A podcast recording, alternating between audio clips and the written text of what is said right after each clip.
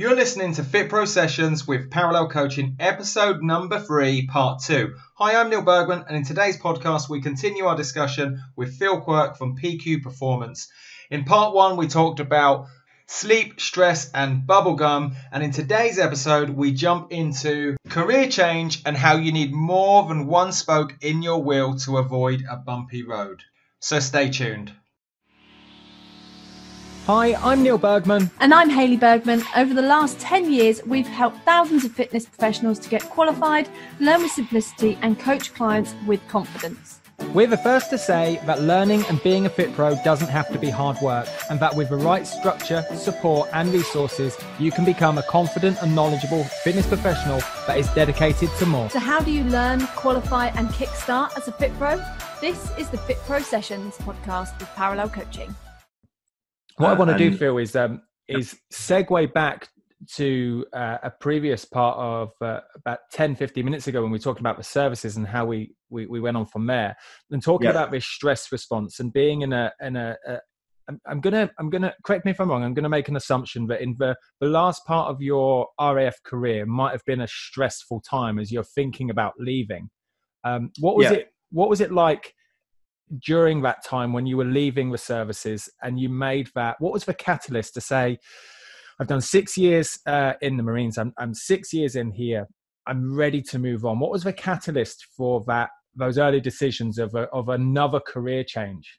The third the, the, is that the second third third major shift in, in your career yeah, yeah, yeah. NLP Master Practitioner course in London, um, I, and I know the day I, we did Spiral Dynamics, which is this theory of these evolutionary values that, that that happen in both at the micro level of us individuals, but all the way up to macro level of whole continents. Um, it's an it's an absolutely mind blowing topic, and you do a whole day of it on the Master Practitioner course.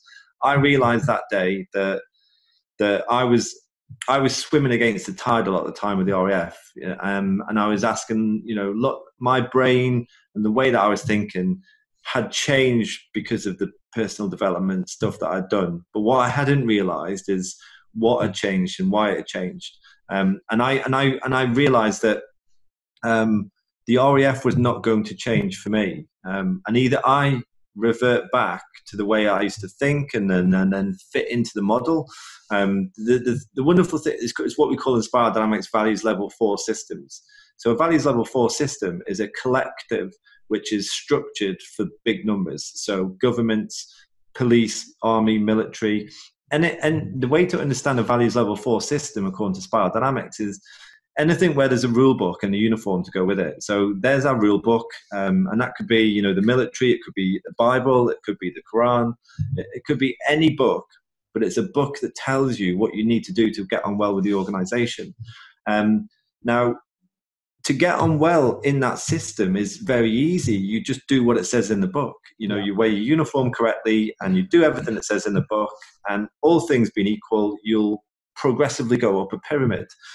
Um, now, the problem that I had was that I probably moved on from values level four to over towards five, and probably maybe even a bit of six. So, values level five is entrepreneurial. It's it's it's where capitalism was born in values level five. So it's it's the people that didn't want to be in the huge collective, the huge safety of the numbers, so they started to reject that and go individually and say, actually, I want to create my own. I, I, I don't want to be live by these rules. I want to have my rules, and I want to have I want to have a different set of rules, a different set of principles. So level and, five would be where almost you become right. You write your own rule book.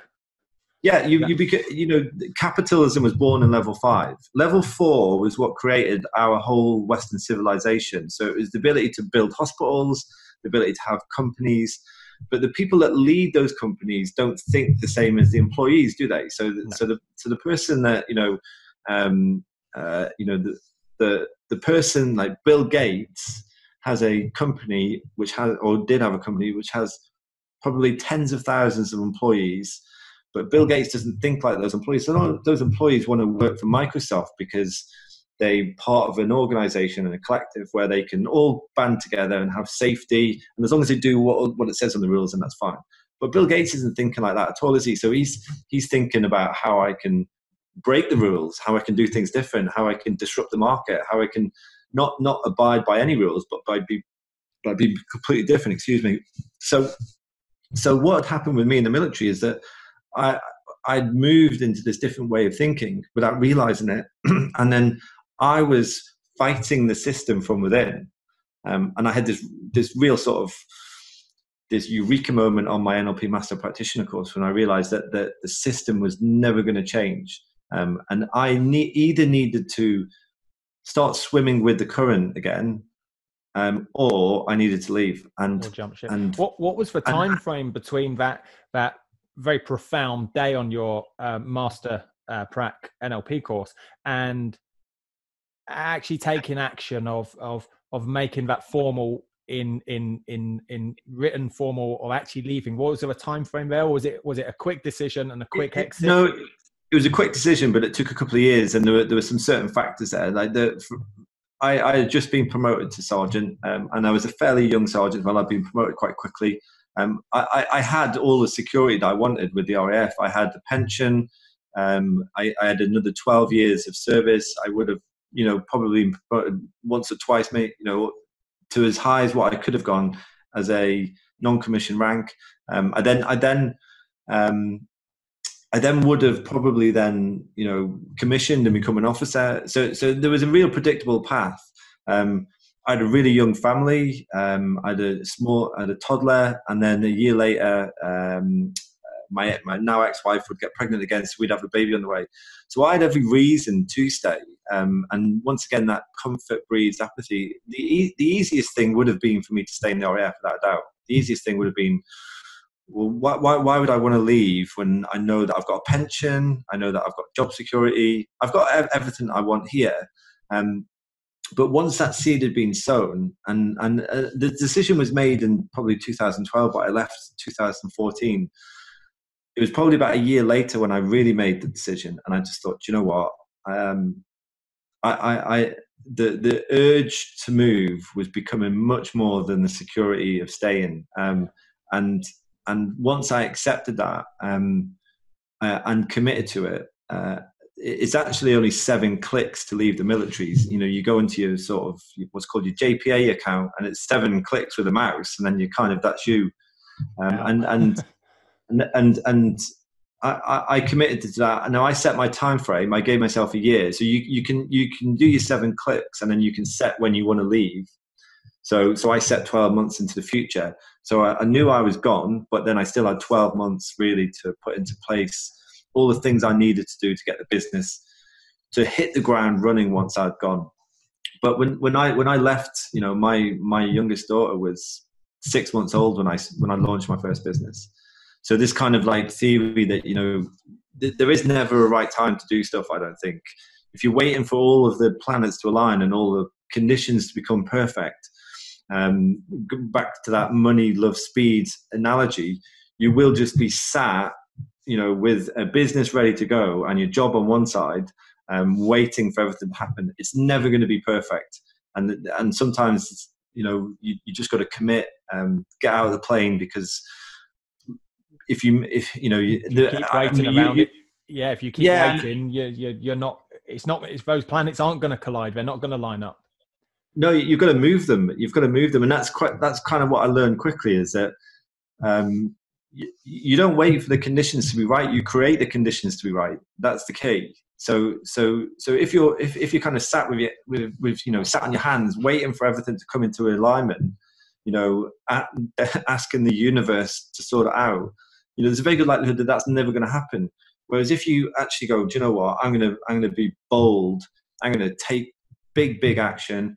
Um, and, I, and and and a certain to a certain extent, I'm going to add necessity and place my feet next to the fire with this. So I have I've got to make this happen. Um, and we, we, we, we, I know we were chatting before about success in business. Is it many people fail because they're too bold and many people fail because they're not bold enough. And i think more people fail because they're not bold enough. Um, it's the old icarus thing of getting too close to the sun and not even getting off the ground. Um, and i think for me i had to just go do you know what? I'm in. I'm Two in. and what, what once once i'd done that with phil my, my old business partner it's amazing what you can create when when you when you have to. Um, if you don't have to do something, bear in mind, I, I think that two of the we've got two invisible addictions for humans. Sorry, invisible addictions: comfort and abundance. Um, I think we're comfort addicts and we're abundance addicts. Um, and and, and if, if anyone says, well, well, well, can you qualify over those two statements? Well, every environment that we step into as a human, we shape the environment to fit our comfort. You know, if it's too cold, then we put the heating on. If it's too hot, then we cool it down. Um, there are very few people that will will willingly step into a cold shower because they can have a hot shower. Um, yeah. you know, so we, we, we jump in our car and then we immediately you know warm it up or switch the aircon on. So we, we, we pretty much walk around in the Western world constantly shaping the environment to fit our very very narrow comfort parameters. Um, and then if you want to look at abundance, and you know certainly, uh, you know, how many shoes does one person need? You know, to wear. You know, you, obviously you can only wear one at a time. And, and I'm, I'm, not saying that I'm not guilty of this stuff. I am, but I'm I'm aware of it as well. Um, so when when you've got to create, when you when you have got no other option but to create, and you're outside of comfort and you don't have abundance, you can create the conditions to return to those pretty quickly. Um, necessity is the mother of all invention, as you say, and I and I, I absolutely believe that with business. So I think you've you've you've pretty much answered my next two questions, but just to see if you can add on onto it. Yeah. So you know, is there any more advice you could give somebody who wants to enter the coaching world or the fitness industry, um, or making a a major career decision? What advice would you give based on all of your knowledge that you know, but also from your own personal experience of making the decision to leave the Marines, making the decision to leave that comfort place and abundance of uh, the RAF to to go it alone? Yes, uh, I can give you I can give you a little analogy that I knew um, uh, that I, would once heard from a colonel in the in the SAS, and he used to bring in he used to bring in officers, and he would say, say to these young officers, um, in very short thrift in his office, you only need to know three things to get on in my organisation: um, correct decision, well done; um, incorrect decision, learn from it, unlucky; no decision, unacceptable. Um, and and I think that I think that you you know for, for me the best advice I give people is to take action, make a decision, take action. You will inevitably be wrong with things. I've been wrong so many times. I, you know I've lost count of the amount of times. But but the wonderful thing is when you're wrong, you learn how not to do something. So you can immediately start to make another decision to start to return back to where you where you are. The the no decision is still a decision. yeah, you decided not to decide is is is is is is almost insanity in business because you're you're you you are the rabbit that's caught in the headlights of a car and you're just doing nothing about it. Um, and I think that if you take bold decision um, and then take action, um, and then like I say, put your feet next to the fire with things. Um, uh, you know, as a good example, when when I did my NLP trainers training, we had no money in the bank. Um, we, would actually started our business. So this is a good example. Pronoctis in 2014 was launched to do performance training in the oil and gas sector in Aberdeen. That was our target market. We'd set that's what we'd planned for 12 months to do. Um, the month that I left the RAF, November 2014, the oil market was in free fall. The barrel had gone from like 115 dollars a barrel, and it was it was rapidly going down towards 50, and it would go even further down from there you know the, the, the lights were getting unplugged in Aberdeen, um, and we were up in Aberdeen on a course, and you know our, our third business partner John at the time was sending us you know these these graphs of the, the price of Brent oil tumbling. Um, so we had a decision to make there, a, a real important decision. Do we stay with where, what we'd planned for 12 months, or do we change, be flexible, be adaptable, be quick, and move quickly? So when I when I went out to Barcelona to do my NLP trainers training to allow me to be able to do practitioner, master practitioner course, we'd been having moderate success with doing like introduction to NLP courses, just like brief, you know, one day, two day courses. Um, we had no money in the bank at this point. Um, we we had enough money to pay for me to go out and do the course and pay for my expenses while I was out there. My at the time, my my uh, I, I would have had my wife and then two children, one of which was one years old, and my business partner John, Uh, so John John had another business on the side, so he was all right. But Phil, my other business partner, you know, he was still with his ex-wife, and and and we had commitments. We had big, big commitments, um, and we had no money for salaries. Uh, but because we'd made the decision, and because we were prepared to really back it, um, you know, I was on my NLP trainers training uh, with a website with with a course the following month. so so I was like, so so these people that kind of do the do a course and then then they think they need twelve months consolidation before they put it into practice. Well, we had no option of that. So the next month, I was doing my first six day NLP practitioner course. You, you were already selling uh, spots, even yes, though you on, were you were still still in the process of making it um, Uh, reality for yourself. So one thing I got from that was being really adaptable and being really flexible, and it's something you know I see a, a lot on. You know, we've we've coached through Parallel literally fa- you know, several thousand learners, and they have a very clear, fixed position in in once they're qualified, how they see life panning out, and you know it's a big statement to make. I'm going to make it. They're, they're, I don't believe they're they're adaptable enough. They're not flexible enough, and seeing that there's potential more opportunities or they, they could open themselves up to more opportunities and staying on this fixed timeline uh, timeline of, of events is yeah. limiting them massively whereas yeah, like yeah. your story it's very much a case of we wanted to go to aberdeen this was where the business plan was lying but then through just seeing other opportunities and seeing just being flexible allowed you to kind of open up a whole new realm realm for Pronoctis yeah, yeah, and and and I think that was a defining point in Pronoctis because obviously from there we got, we won the Barclays contract and then the NLP business because we had our corporate training consultancy which was the main focus of Pronoctis and then we had the NLP Academy which I obviously run which you came to. I think both started to become functional and then the the more the, as you know the more pillars of income you can have into a single business, the more spokes you have in a wheel, the stronger the wheel is um, uh, if you've only got one spoke in the wheel, then that's a very, very um, delicate wheel that, could, that hits any bump in the road and it will collapse. Um, but if you can add spokes into the business, if you can add elements into the business, personal coaching for us, it was NLP training, um, uh, in-house NLP courses with clients like the RAF and the NHS, corporate training with Barclays and our other corporate clients. Suddenly, you start to create a stronger wheel which can sustain, you know, more potholes uh, and and that takes flexibility. It takes it takes a mindset as well. I think, and you know, it's, the old analogy with sales. You know, you sell the sizzle, not the steak. And and that, and and what do you sell as a PT? So is it do you sell do you sell your time? Do you exchange time for money? Do you exchange money for knowledge? Do you exchange experience for money? Um, what is it? What is it that that, that, that you're selling now?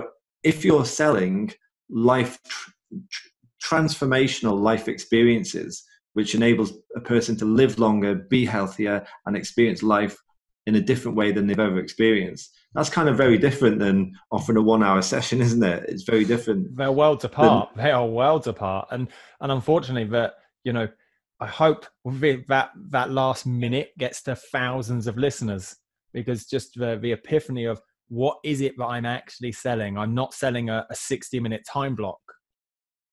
How do you learn, qualify, and kickstart as a Fit Pro? This is the Fit Pro Sessions podcast with Parallel Coaching. What's yeah. the result that I want the, my my client to achieve? Yeah, yeah, and I think you arrive at that mindset with the with the mindset like we talked about earlier on of of of coming to the realization there's no competition. There is zero competition. There, there, there is a crowded market. I understand that. There are other PTs. But like we've seen, there is there's in, in what I do, there's only me. There's no no one else. There are other people doing that are running courses that are doing similar things to me, but there is only me. And if I if I if I if I reverse that kind of stress of worrying about what everyone else is doing, and then and then adopt this almost belief system that there is no competition because there cannot be competition because there is only one of me. Yeah. What I end up doing is I end up freeing my mind to explore what I can do. And the default of that is then other people start to worry and stress about what you're doing. So you become their problem by adopting a mindset that you have no problems, you have no competition. And you, you know, we we see all too often I don't know. It must be the same in all, all industries, um, but certainly within coaching and within fitness. So many personal trainers and fitness professionals are so worried about what other people are doing in their local gym or their local town, or a new boot camp has started, that all of their attention or their focus and all their stress goes towards them rather than yeah. just saying, well, I'm in a category of one. I am Neil Bergman. No one else can turn up like Neil Bergman. No. I'll do what Neil Bergman does and yeah. therefore they can they can follow and watch what I do, but just to cutting out all of that noise is is a transformation in its own right. Yeah, yeah, yeah. And and and if you listen to like the language that you use, you suddenly start to become empowered and confident, which perpetuates and permeates into your into your the DNA of the way you speak to people because because you suddenly now this without competition entity. Um, then people gravitate towards that confidence. They they they they they can they can intuitively say it. It's, it's everything that's not being said with language. It's the dot dot dot at the end of sentences. It's yeah. the infractionations between the way we use words. It's everything that you know. You separate the words and then find the emotion behind the words. And when when you start speaking with absolute intent and and saying, you know, I I am the world's best at being me, and actually my ideas are, are everything to me, and I believe in all of them, and I'm and and I'm going to put that belief, that confidence, that intention, that triangle behind it all, and I'm going to just throw everything behind it. And then suddenly, you know, when you when you're when you're chatting to people, you you excite them. They get they get they they, they sit there and they go, do you know what? I believe what this guy is saying because this makes sense to me. Then then you start to attract clients as opposed to chase clients. And as when you when you boil everything back down to us as animals, when you're chasing stuff is nowhere near as effective as when it's chasing you. Um, and if you're looking at everyone else, then inevitably you're chasing other people. Um, if you are just 100% in your bubble of excellence, then people will start to chase you. Then you become wanted. As, they, as you know, with humans, humans want what they think they can't have. Exactly. Um, and, and consequently, you end up acting with with way more integrity, being you, just being unapologetically you, and you yeah. end up attracting people you really want to work with, as opposed to the, the tire kickers. And yeah, yeah. That, that's what's left for everybody else. so yeah. what what I yeah. love about the last couple of minutes is, um, and we've we've talked, you've we've kind of mentioned about NLP and your your NLP courses, and your you've gone off and done your own training within that, and master prac and trainers training and whatnot. Um, it's taken us an hour to get here, Phil. but know, what, yeah. is, what is NLP for uh, the listeners? for, for, me, it's the it's the study of the mind. It's the it's and it, and it's the study and the decodification of the mind. Um, it's it's it's the pursuit of modeling. It's the figuring out of what what is it what is it that excellence is. You know, and and excellence is a nominalization. It's we we we refer to excellence the same as talent like they're things that you can touch things that are you know that that have a place in reality that are nouns. You know neil has real talent you know but talent and excellence are a process. And what i think nlp does really well is it strips down nominalizations it strips down these kind of like you know abstract words and then studies well what is, what is it that comprises that? What is the person that displays these behaviors of excellence. How do they think? What are their beliefs? What are their values? What are the pictures that are creating in their head? What's their internal dialogue saying? What's what's everything that's going on between the ears and then the top three inches? Um, and if i understand that and i can make that into a process i can replicate it. I can take that i can take that modeling principle. I can understand how it is how it works and i can replicate it for myself. And then when i replicate it for myself i, I can then show others. Um, I don't think most people don't understand the power of their own mind. Um, only, only depending on what book you read, it's different in different books. But between twenty um, and as low as five percent of our neural activity is consciousness. Is is the stuff that we're aware of, our thoughts and our internal dialogue. Most of it, you know, let's just say arbitrarily, it's a 90-10 split. Ninety percent of what's going on is subconscious. We're not thinking about it, but it's still running in the background. Um, when when you understand that part of the brain and how powerful that is, and you get that pointing in the same in the same direction as the conscious brain, suddenly things become really, really interesting for a person. I'll, I'll give you I'll give you an example. We call the conscious brain the goal setter because you set your goals with your conscious brain. So let's use January the 1st, as I'm sure you'll know, and all your listeners. Uh, January is the busiest year in the gyms throughout the whole of the country, and then February is the quietest. Sorry, January is the busiest month, and then February is the quietest month. Is that right? no, no, no, no, no. Now look at this logically. So I, I, I, go out on December 31st. I get drunk. I've, I've been eating terribly all the way through Christmas. So I'm now in a position where I feel terrible because of all the good fun I've been having in the last few weeks. So I say to myself, December 31st, my last blowout night because I've you know been drinking too much and eating too much. Um, January the 1st, new year, new me, new body, ready for the summer. Very, very predictable, yeah? So I set that with my conscious brain. I consciously go, this is my goal, is to join a gym, go three times a week, start eating healthy, and then start developing the path towards the body that I really want for when I go on holiday um, in June, July, August. But what we haven't done is recruited the unconscious brain into this. So we've got 10% of the brain is on this consciously, but but the other 90% might not be aligned with this goal at all. It's not, and, and it's actually pointing in a different direction. So so it's like trying to trying to sail a boat with only 10% of your sail while you've got the other 90% acting as an anchor. Um, and this is why it's so torturous. This is why the, the, the it's it's over within two weeks because the person's relying on motivation. Motivation is an emotion, and any emotion like happiness and sadness comes and goes. And if you're only relying on motivation, your conscious brain, you will never succeed in the goals that you set yourself. Wow. Now, if you get that 90% aligned with the 10% pointing in the same direction, and you point them both in the same direction, and then you replace motivation with commitment because commitment is unwavering um, uh, I learned this working with Ed Clancy. Ed Clancy always used to get asked whenever I was doing presentations with him, um, "How do you stay motivated across three or four Olympics?" And his, an- his answer was genius. I, he goes, "I don't. I don't." He goes, "You know, if it's raining outside, do you think I'm motivated to get on my bike and go ride for five hours when it's raining in in January in Yorkshire?" But the thing is, no matter how motivated I am or am not, I am always committed. And he turned it back on this guy and said, Are you always motivated to go to work in the morning? And the guy was like, No. But you always go, don't you? Because you, and you go because you're committed and there's no other option. You don't even entertain the idea of not going because of your commitment levels. So the motivation can come and go, but the commitment's always there. So one of the things that I've always been a passion of is you you remove motivation when they're motivated, that's great. Everyone can train when they're motivated. Everyone can go to the gym when they're motivated. It's when they're not motivated, it's the problem.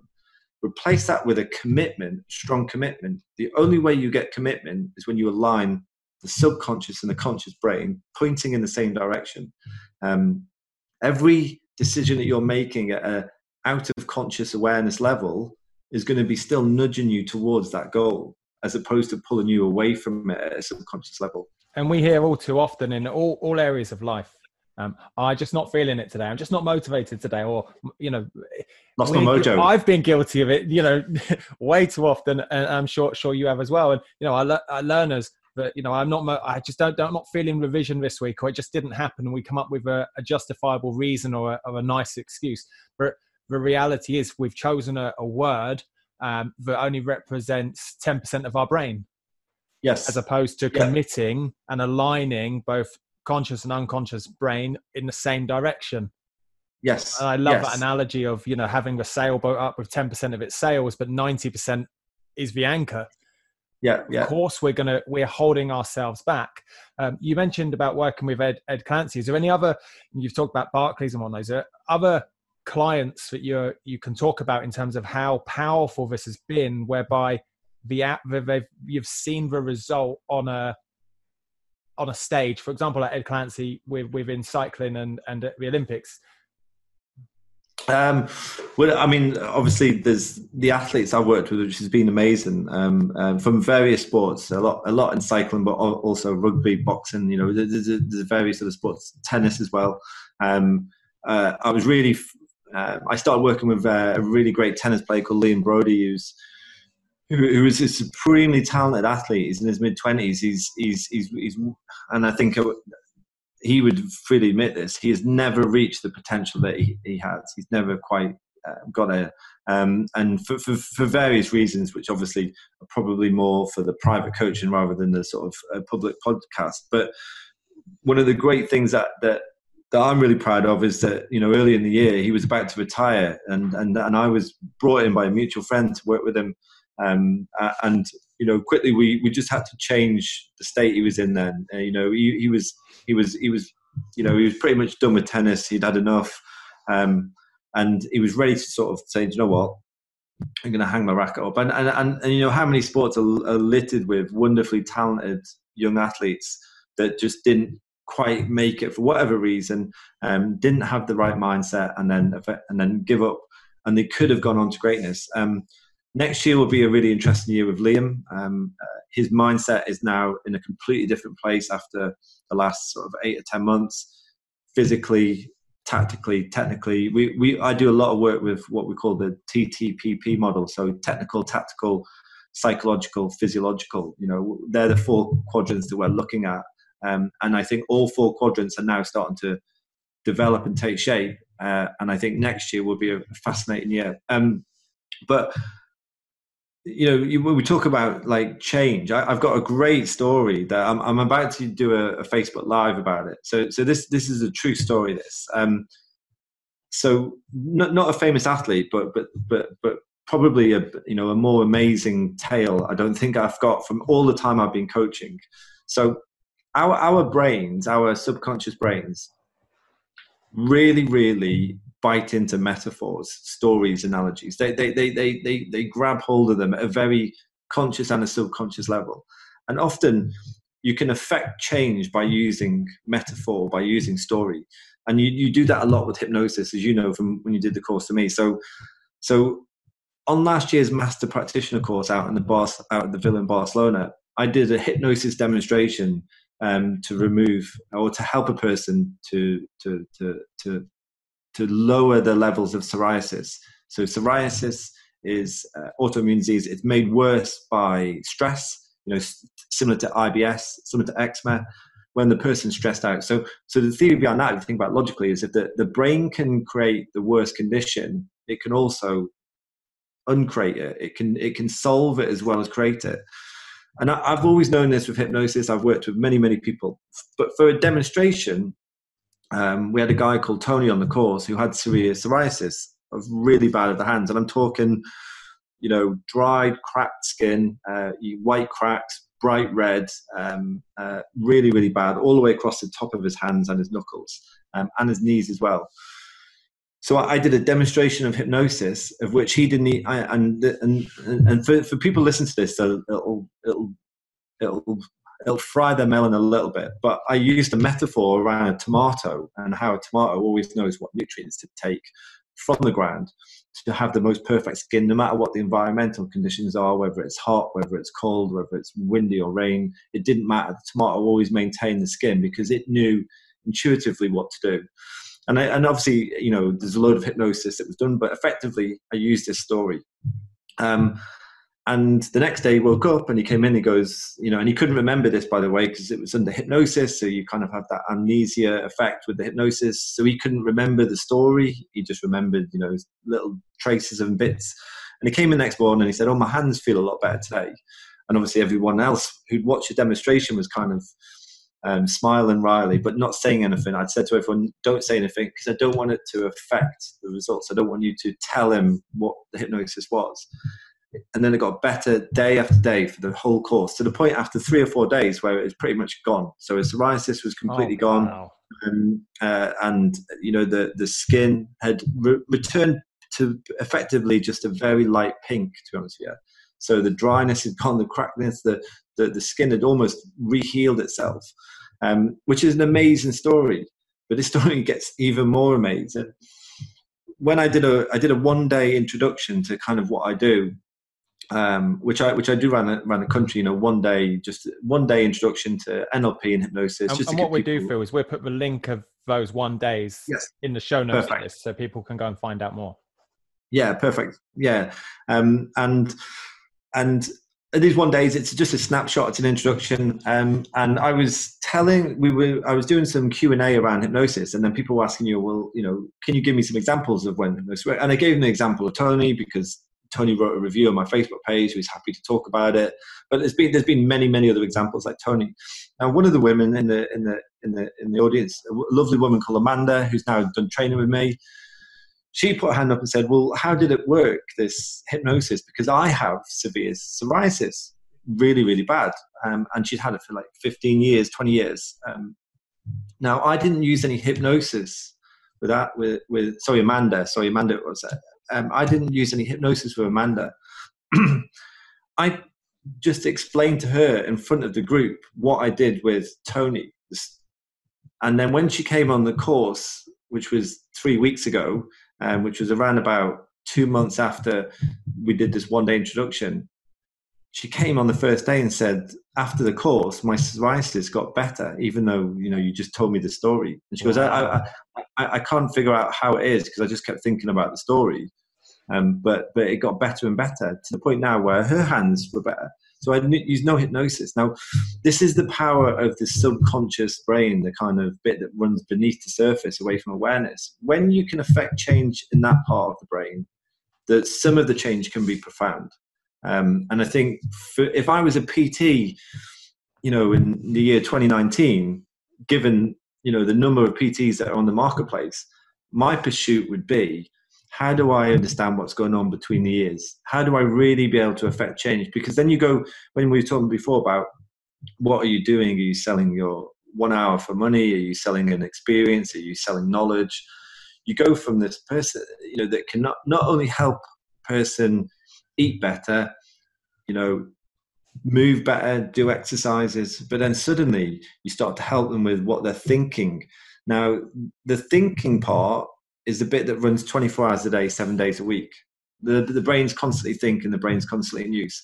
If you can create change in there, then suddenly what you become then is not just someone that can provide, um, you know, a really great uh, uh, workout plan and a, and, a, and a really great, you know, dietary advice and all great, you know, bits of advice for these people, which is absolutely valid still. You, if they've got psoriasis or if they've got, you know, uh, they've got irritable bowel syndrome. So IBS is one other thing that's that's, that's accentuated under stress. Um, if they've got like high stress job, um, and then you can help them by the coaching that you do, eat better, work out better, but then also get the head in the right place. And how do you learn, qualify, and kickstart as a Fit Pro? This is the Fit Pro Sessions podcast with Parallel Coaching. And that's the thing, you know, stereotypically and I think historically, fitness professionals, you know, we work or have worked per hour basis, and so we only see a client maybe one hour a week. Now, now my biggest message of a drum I've been beaten with parallel for the for pretty much since 2012 has been, what does your client do for the other 167 hours? Yes. You know, you can you can go off and do a an Olympic lifting course. You can go and do a variety of other CPD training and learn. And you know, don't get me wrong, that does further progress you. But actually, how how do I help my client? How do I guide my client so that I'm able to create or elicit change for the full 168 hours? And as you say, it's the top three inches up here. So can anybody use NLP? It's, it's you know I've I've I've been on. I've gone and done your um your practitioner course and the, the hypnosis part. You know, it was it changed my life personally. you know, yeah. even though since I, you know, we've implemented parts of what we do in, inside Parallel. Um, but how can can anybody just pick something up around NLP and start learning around language and and and the, the way they're using and creating that with their clients? Yes, absolutely. It goes back to what we were saying before about NLP demystifying excellence. Um, I, I, there, there was a period, you know, not not that long ago, maybe eight or ten years, where I didn't know anything about this. You know, I'd never done been on one of these courses, um, and and then I've taken that now, where you know I've worked with multiple Olympic champions. I've been lucky enough to coach business leaders, polar explorers. You know, uh, if I I would never have known back when I started some of the things that I've been able to do since then. But my journey, you know, is the same as everyone else's journey that, that undertakes this all you need to do is have a real belief that that what you're doing is is good, a real thirst and a real desire to learn and develop. Um, uh, I, I, one of the things I say when I teach my students, as you remember from the course, I tell people to learn like a child, not like an adult. Adults make terrible learners because they can't do something the first time. They don't want to do it then because they've been conditioned to know that to think that failure is something that's wrong. That's, but if you watch a child, thing, yeah. You watch a child learn to walk, you know it never gives up. You know it falls down, but it keeps getting up. And children, up until the point where they're being conditioned out of it, will just persevere and persevere and persevere until they can do something. Um, I, I, I think everything that I do now is is stuff that people can learn. Even I mean, I'm just writing at the minute a, a seven day or six or seven day advanced hypnosis course where I'm gonna, just going to teach everything that I do on the six or seven days. It's just all all day, every day. It's just all about hypnosis. Um, no scripts. It's just about how you do the techniques, how you how you get the person to the right depth, all the different inductions you can do, all the different things that you can do within hypnosis um, all of the ways you can teach people under hypnosis, as you've experienced before, where I, you know, I with the with the with the class, I hypnotize the whole class together, and then just carry on teaching um, while people are under hypnosis. Um, so, so all of that is is learnable, um, um, and and and in some respects, with with the guys that are perhaps watching uh, this podcast, that are within the parallel community. I come from that same community of being a physical trainer in the RAF for PTI, um, and it, and I just progressed it from there. Um, you go back to the, the example you used before was really interesting about um, about doing the sort of advanced strength and conditioning courses and all being obviously very valuable. When I was in ATI, all of these guys that were doing, you know, incredible qualifications, like the very highest mountaineering qualifications. Um, the only problem with that was it, it did progress them individually absolutely through the roof. You know, their, their, their, their, understanding of, you know, how to go ice climbing in Scotland was phenomenal. But the only problem with that is that, that most of the people that were in the RAF couldn't even get on the climbs that they were doing. So they were doing the basic stuff. so, so my or, qualification. Or equally, there's probably lots of people that have the same qualification in which yeah. case they, they can't be separated or you know they're not unique yeah yeah yeah you, you kind of become you, you become sort of beige on white don't you mm-hmm. yeah completely i mean that, that, that's a key point as well you know i actually first met you what back 2012 2013 you know as you yes. were coming um, on that transition out of the raf into kind of civvy street and although you had your pti and your qualifications within the raf you were requalifying as a PT and level four specialist, and that's where we first first met. Yes. So you know to kind yeah. of provide that evidence of somebody that's gone through a number of career changes, but actually the roots of it thought that fitness was the, the first avenue to to pursue. Um, yeah. And and look what you've gone on to do now is is specialize and niche down within the, the top three inches of the body. Yeah, yeah, yeah, yeah. And and actually and you, you, this is really it's fascinating you mention this because I'd totally forgotten. Not not that I did that course. That course that I was on with you came just before I went on my NLP master practitioner. So I'd done my practitioner, but I hadn't done master practitioner. And then obviously I went on the master practitioner course, and and I never actually finished off that training there that I, that I did because obviously it was with an old company that you worked with. Um, because once I'd done the NLP course, I was kind of like, that's where I'm going there. Um, and yeah. and it's the old it's the old analogy in it when everyone else is zig and zag, and yeah. and the moment I'd done that, I was kind of like this. For me, the the mindset side of things was was much more universal in its application. So so for me, I coach uh, Olympic champions, like like you know, I've coached world champions. I coach businessmen. I coach people that are studying for their exams. I coach people that are um, that struggle with getting nerves before they do a job interview. Um, and then I do group teaching and training. So the the kind of universality of what I what I can offer is applicable to like so many different people from so many different backgrounds.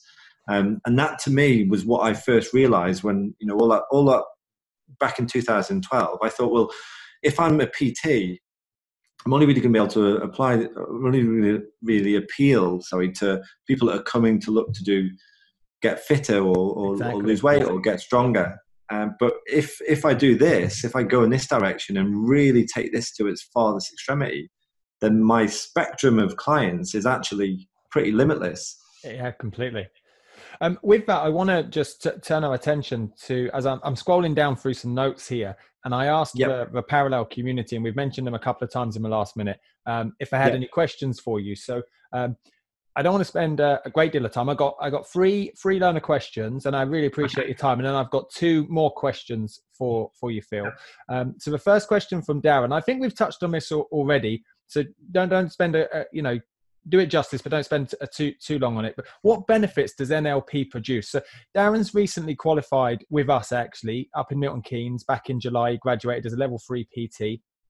Um, he's currently still in uh, in his in, in his in a full-time employment and he's looking and, and wanting to kind of put together a package for clients so he's mentioned a number of times about nlp or the mindset um, and i've pointed him in certain ways to go and read certain books and whatnot but he specifically asked what benefits does nlp produce the, as always, the question is context is very important. So, mm. so is it is it produced for him individually? I think is um, it produced for, I'd, I'd imagine for his clients. Okay, so so uh, lots of the things that his clients will do will be unconscious behaviors that they see the evidence of in their behavior, but they don't understand where the behavior comes from, and they don't understand how to change it. Um, and being able to um, understand, ask questions that reveal what's really going on, like we we talked about before, but then know what to do at the back of that. So, for instance, um, as you know from, from, from your training, the practitioner course, um, I teach people a technique where you can remove a phobia in, in, in 10 or 15 minutes. It, ta- it takes next to no time. Um, and I've, I've, I've done it with, uh, I, I, I, always, I always say like over 100, but I've been saying over 100 for a long time, maybe 100, 150 people that, that I've worked with where I've helped them uh, get over their phobia in 10 or 15 minutes and then the phobia is gone. Now, for some people, that phobia might be debilitating. You know, it might be a phobia so intense that it really inhibits their day to day life. Um, and I've worked with phobias from all sorts of different, you know, things spiders, moths, you know, the traditional ones, all the way up to jelly, cotton wool. Um, I, I, had a client actually, since I did your practitioner course, and I had a client that had a, um, a phobia of um, sweat on their skin. Yeah. And yeah. so every time we got to any level of intensity, obviously physiologically the body's going to start sweating. And I always wondered why um, this this guy would would pull back and and wouldn't work. I knew they had more more potential in them. I knew there was way more that they could move far, they could move quicker, they could they could lift more. And and just through a series of questions, we figured out that actually there was a phobia of sweat on the skin. Mm-hmm. And you remove you that phobia, and again like i don't think it was a, a 10 15 minute it was a little bit longer than that um, yeah. being new to it but it was a learnable process and i just followed the, yeah. script. Yes. And uh, we went back in and it it, it, it changed the game. Yeah transformational transformational. So so in terms of like for the the guy that asked the question you know and, and that's just one example of one of the techniques we, we, we explore as you know if you've got that ability to you know you know, it might be something that's got nothing to do with training. You know, the, I, mm-hmm. one of the phobias I've worked with a lot is the phobia of being sick, needles, um, flying's obviously a common one. There's so many, you know, and, and phobias can be debilitating. If you've got that ability to do that change, then going back to that sort of there is there is only there's there is no competition in business. There is only yourself, and it's how far you know how much you can do and what you can do with yeah. your. I think your result. NLP gives you that toolbox of um, practical skills, practical um, approaches that you can implement that are just a couple of minutes long, 10 minutes long, 15 minutes long, but the impact that that produces yes. is phenomenal. And I think for me, that's what NLP has done. It's, it has allowed me to go, well, the client has said this. I now have lots of different tools and I can pull out through NLP yes. to apply to yes. that. Yes, yeah, and and and and that and that that then creates your raven, you know, fans mm. because your clients become your marketing because you know it's, they come to get physically fit and But then what you know, one of the one of the things that I'm a huge fan of in hypnosis is called a, something called a psychological de- detox. Um, and that's that's the that's the first part of some of the hypnosis I, I pretty much I always do now with my clients. I do a what, or, or a mental detox. We do a mental detox. So you know you, you put them into the hypnotic state and you get them into the right level. And then all of the stuff that's been bothering them all the stuff that's been you know the images the feelings the memories that have been affecting them and holding them back you allow them to let go of those things. Uh, one second there's a door. We, we'll have to, should we pause? Should we yeah pause? No, you, you go off you go off. It's, it'll stay recording. Come in mate. Come in you have to be quiet smudge i'm doing a podcast um, so the, the other thing I, I did as well phil was uh, I, had, I also had a client uh, quite shortly after the, the, the practitioner course that yep.